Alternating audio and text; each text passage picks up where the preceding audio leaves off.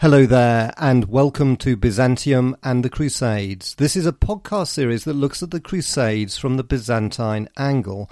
In previous episodes, we've heard about how the collapse of Byzantium led to the First Crusade. In the last episode, the Crusaders captured the great city of Antioch from the Turks after a long and traumatic siege during which they'd had to defeat three Turkish armies sent against them. Now, just at the moment of victory, when Jerusalem finally seemed within reach, they encounter a new and unexpected problem. As before, I'll read extracts from my book called The Byzantine World War by me, Nick Holmes, which was published last year in 2019 and is also just out in audiobook if you want to check it out at Amazon. So let's go. Hope you enjoy it.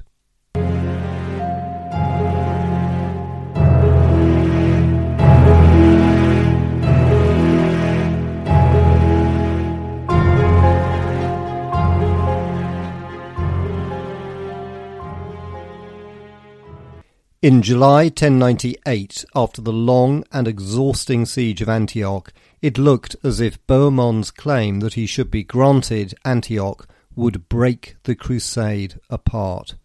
The disagreement was over whether Antioch should be returned to Byzantium or not. Bohemond's argument was that the agreement made with the Emperor Alexius in Constantinople to return Byzantine cities captured by the Crusaders had been nullified by the Emperor's apparent abandonment of the Crusaders. The other Crusaders couldn't deny that there was much truth in Bohemond's claim. So, why had Alexius in effect abandoned the Crusaders? Well, for certain, he was influenced by several senior crusaders who had themselves abandoned the siege of Antioch and returned home. Most prominent of these was Stephen of Blois. Meeting Alexius on his return journey, Stephen had told him that the crusade was doomed. This seems to have made a considerable impact on Alexius, who ordered his general Taticius to leave Antioch in the spring of 1098 before the emir Kerbogha's advance on the city. While there is some evidence that Taticius's departure was also prompted by his work organizing provisions for the Crusaders from Byzantium-controlled Cyprus, this was in effect the point when Alexius gave up on the Crusaders. In retrospect, it can be seen that this was a huge mistake. By writing off the Crusaders, Alexius missed a golden opportunity to recover Antioch for himself. But it shouldn't be forgotten that he had already benefited from the Crusaders' victory at Dorylaeum, which had allowed the Byzantine army and navy to recover the Aegean islands and cities along the eastern Aegean coast, which were previously controlled by the extremely dangerous Turkish emir Chaka. The Crusaders' acrimonious dispute meant that in the last months of 1098, it looked as if the First Crusade would disintegrate. Antioch was divided between the Crusaders, each lord holding part of the city, with Bohemond commanding the most strategically important part, the citadel morale plummeted. Then plague, almost certainly typhoid, broke out in the city, probably due to the large number of hastily buried corpses. The Crusaders also started to raid the Syrian towns outside Antioch to obtain supplies but this didn't reunite them.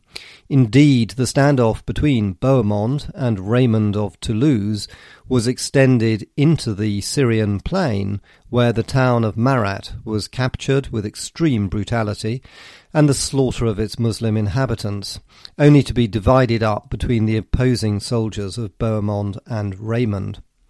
With Bohemond so intransigent, it was finally Raymond who decided that it would serve his interests best to capture Jerusalem, even if it meant abandoning Antioch to Bohemond. Joined by Robert of Normandy, in January 1099 he marched south. Although Godfrey of Bouillon and Robert of Flanders didn't join him, the initial advance was fairly easy. The reason for this was that with the fading of Seljuk authority in Syria, many towns to the south of Antioch were ruled by Arab emirs who disliked the Seljuk Turks as much as they did the Crusaders, and weren't sorry to hear of the Emir Kerbogha's defeat. Consequently, the Arab cities of Shaizar, Homs, and Tripoli all offered tribute to Raymond rather than face attack. But this changed when Raymond settled down to besiege the coastal fortress of Arqa. Strongly defended, his soldiers simply couldn't storm its walls. It looked as if the crusade had stalled yet again. But while Bohemond stayed resolutely in Antioch, the other Crusader leaders, Godfrey of Bouillon and Robert of Flanders, decided to join Raymond. Part of the reason for this was the news that the Seljuks were massing for another attack, although in fact this proved to be false, since the Seljuk Sultan Berkyaruq was too preoccupied with events in the eastern side of his crumbling empire to care too much about the Crusaders' victories. But there was a more genuine reason for urgency. News reached the Crusaders that the Fatimids had taken Jerusalem from the Seljuks. Being the arch rivals of the Seljuks, the Fatimids had at first been seen by the Crusaders as potential allies. Indeed, a Crusader embassy had even been sent to Cairo at Byzantine instigation in 1097, looking for cooperation against the Seljuks in Syria. Now this returned with an intransigent message from the Fatimid leader Al-Afdal. He said that Jerusalem would stay in Fatimid hands. An offer was made that the Crusaders could visit the city in peace, but if they wanted to take Jerusalem, it was clear that the Crusaders would now need to fight a major new enemy, the Fatimid Caliphate. Leaving Bohemond in Antioch, the rest of the Crusaders decided to advance on Jerusalem and take it quickly. With Arqa still holding out, Raymond abandoned the siege. In May 1099, the Crusaders marched at speed towards Jerusalem, fearful that Fatimid reinforcements would soon arrive to defend the city. With renewed vigour and confidence caused by the excitement that after three years they were finally closing in on their aim of capturing Jerusalem, they skilfully bypassed the Arab strongholds at Tyre and Acre, and on the 7th of June, Jerusalem finally came into view. Some crusaders believed that they had reached a potential apocalypse, and that if they captured the city, the heavens would open and paradise would descend. But while many wept with joy, the sight before them was also deeply intimidating. For Jerusalem had massive fortifications, nearly four kilometres long. Inside the city was a sizable Fatimid garrison, maybe 5,000 strong, and the Crusader army had shrunk to only some 1,300 knights and 12,000 infantry, and it also lacked Bohemond, its most skilful commander. However, the arrival of six Genoese ships at Jaffa with much needed reinforcements provided a welcome boost. With news that a large Fatimid army was within 15 days' march away, the Crusaders knew that they didn't have much time. They quickly decided on a plan of attack that would prove to be tactically brilliant. Helped by the newly arrived Genoese, who included many carpenters, they rapidly constructed two assault towers, one of which could be dismantled and then reassembled relatively fast. To confuse the defenders, this was moved overnight and reassembled in a different location to the north of the city. At the same time, to the south of the city, the second assault tower was pushed towards the walls with sufficient troops to look as if it was the main attacking force. The deception worked, and the majority of the Fatimid defenders rushed to repulse the attack from the south. Meanwhile, the Crusaders stepped up their attack with the newly assembled assault tower at the opposite end of the city. A huge battering ram was used to make a breach in the curtain wall, and the tower was dragged right up to the main wall. Although the Fatimids used Greek fire, the Crusaders had been warned about this by local Christians and had a good supply of vinegar to put it out, since Greek fire was petrol based and couldn't be put out with water, although vinegar was very effective. With the wooden sections of the main wall alight, probably due to the use of the Greek fire, and with smoke billowing around him, Ludolf of Tournai established his place in history by being the first crusader to step onto the walls of Jerusalem. He and the other crusaders were able to cut loose some of the hide-covered wattles protecting their assault tower and use them as a bridge onto the city ramparts. Behind Ludolf came a stream of knights, including Godfrey of Bouillon. Once this breach was achieved, the defence of Jerusalem collapsed. Although the Fatimid garrison had succeeded in defeating the diversionary attack to the south, news spread rapidly that the Crusaders had taken the northern walls and the defenders abandoned the walls to take up stands in various parts of the city from the Temple Mount to the citadel. Very few prisoners were taken, and the Crusaders indulged in an orgy of slaughter that has shocked and horrified future generations. As one eyewitness recounted, quote, some of the pagans were mercifully beheaded, others pierced by arrows, plunged from towers, and yet others, tortured for a long time, were burned to death in searing flames. Piles of heads, hands, and feet lay in the houses and streets, and men and knights were running to and fro over the corpses. End quote. The Crusaders showed a disturbing mix of emotions in the sack of Jerusalem. These were bloodlust, greed, and then piety. After they had slaughtered almost the entire Muslim community, many of the poorer crusaders, like the foot soldiers and squires, cut open the corpses, searching for jewels swallowed by their unlikely victims.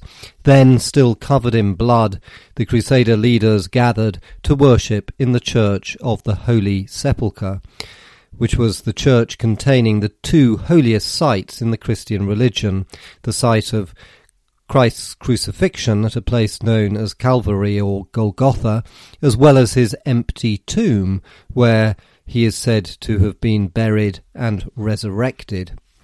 The Church of the Holy Sepulchre still stands today, much the same as it was when the Crusaders entered it nearly 1,000 years ago. Perhaps ironically, the original Roman Church had been restored by the Byzantines at huge expense in 1048 as part of a growing rapprochement with the Fatimids.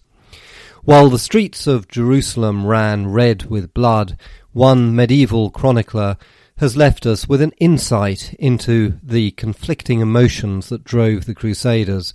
He describes the humility and piety shown by Godfrey of Bouillon.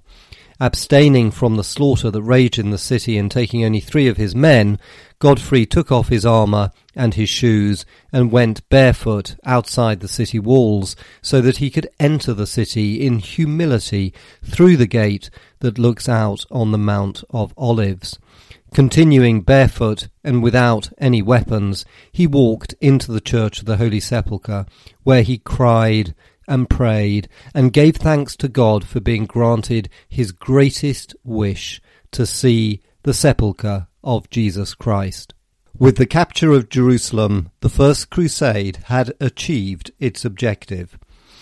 But there was one more battle to be fought, for a large Fatimid army, maybe 20,000 strong, was marching straight towards the city.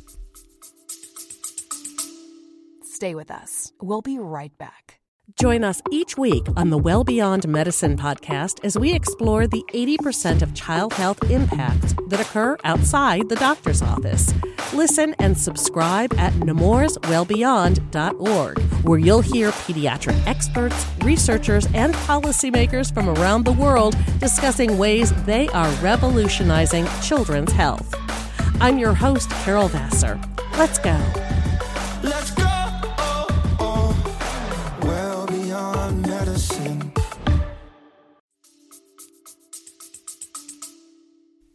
With very little time to lose, Godfrey of Bouillon was elected leader of the Crusaders. So as not to offend the democratic spirit of the Crusade, he rejected the grand title of King of Jerusalem and adopted the more humble one of Advocate of the Holy Sepulchre. With the Fatimids nearing the city, the Crusader leaders decided not to wait for them in Jerusalem, but to march out to meet them in pitched battle.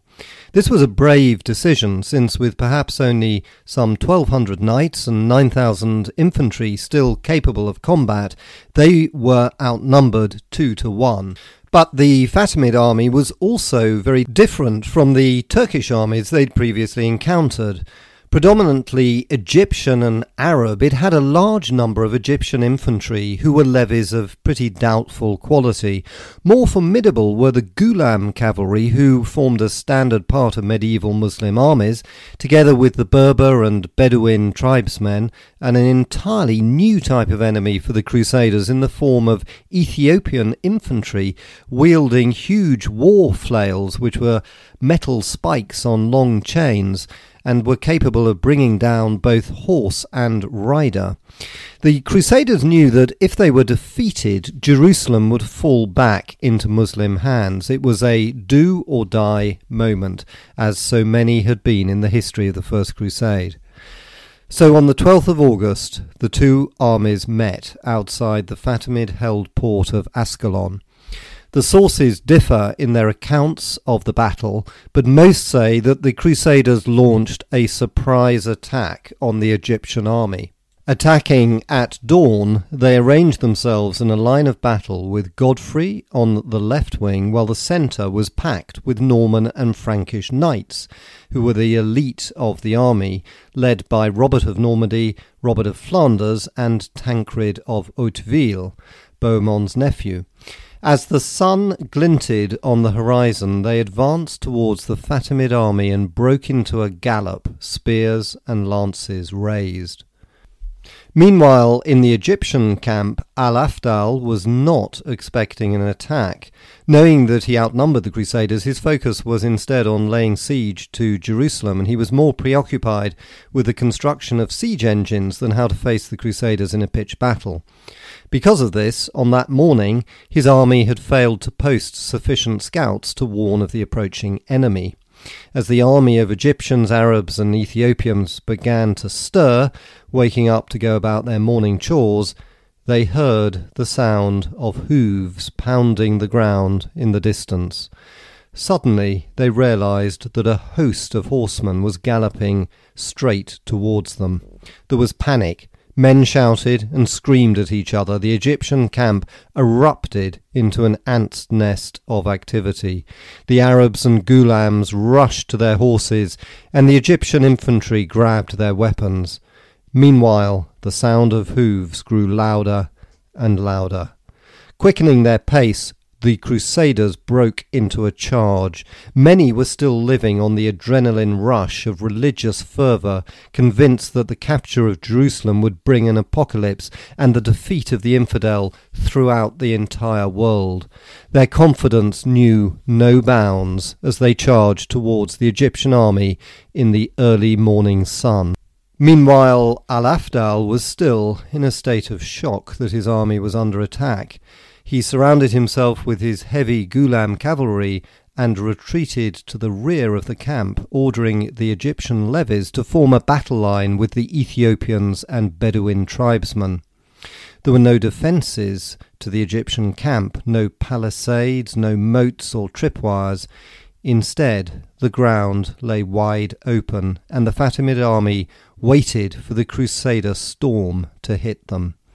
Yelling their battle cries, the Normans and Franks dug spurs into their horses' flanks to deliver the most powerful cavalry charge known in the medieval world.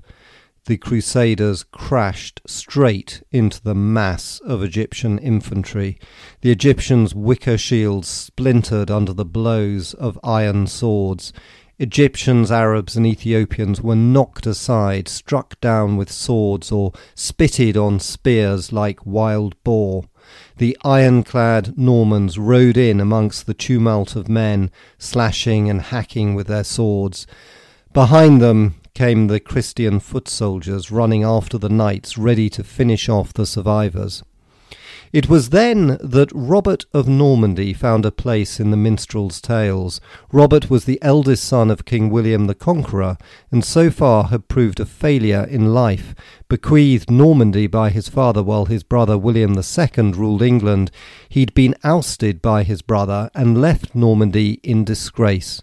When he heard of the First Crusade, he turned to it to find a new purpose to his life.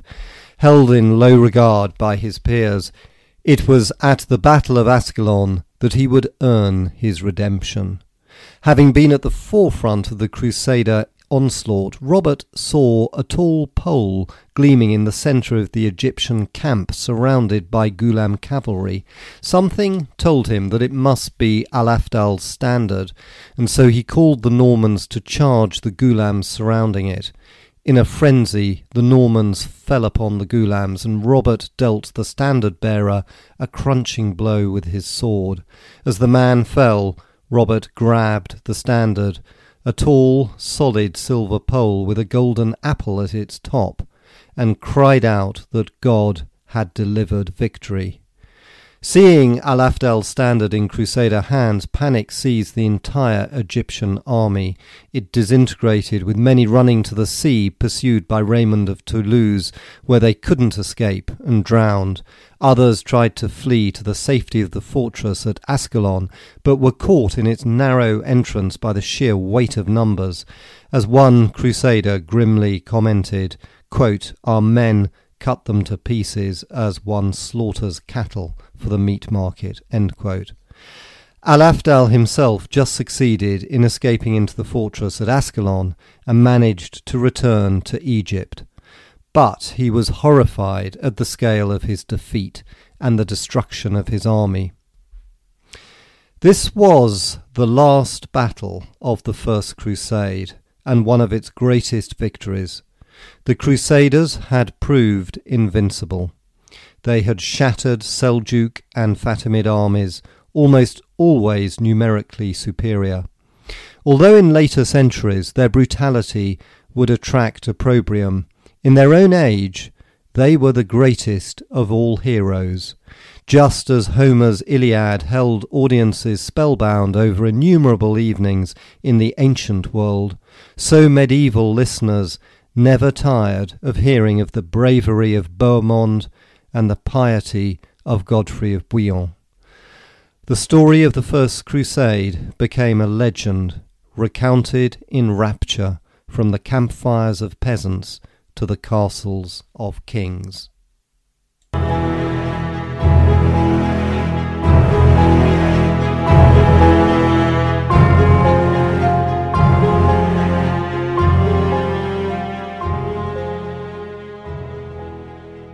And that ends this episode. Hope you enjoyed it. If you did, I'd be hugely grateful if you left a rating on Apple Podcasts or anywhere since it helps so much to promote the podcast to more listeners.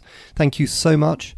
And in the next episode, we'll start a whole new era for the Crusaders as they set up their own kingdoms and states in the Holy Land.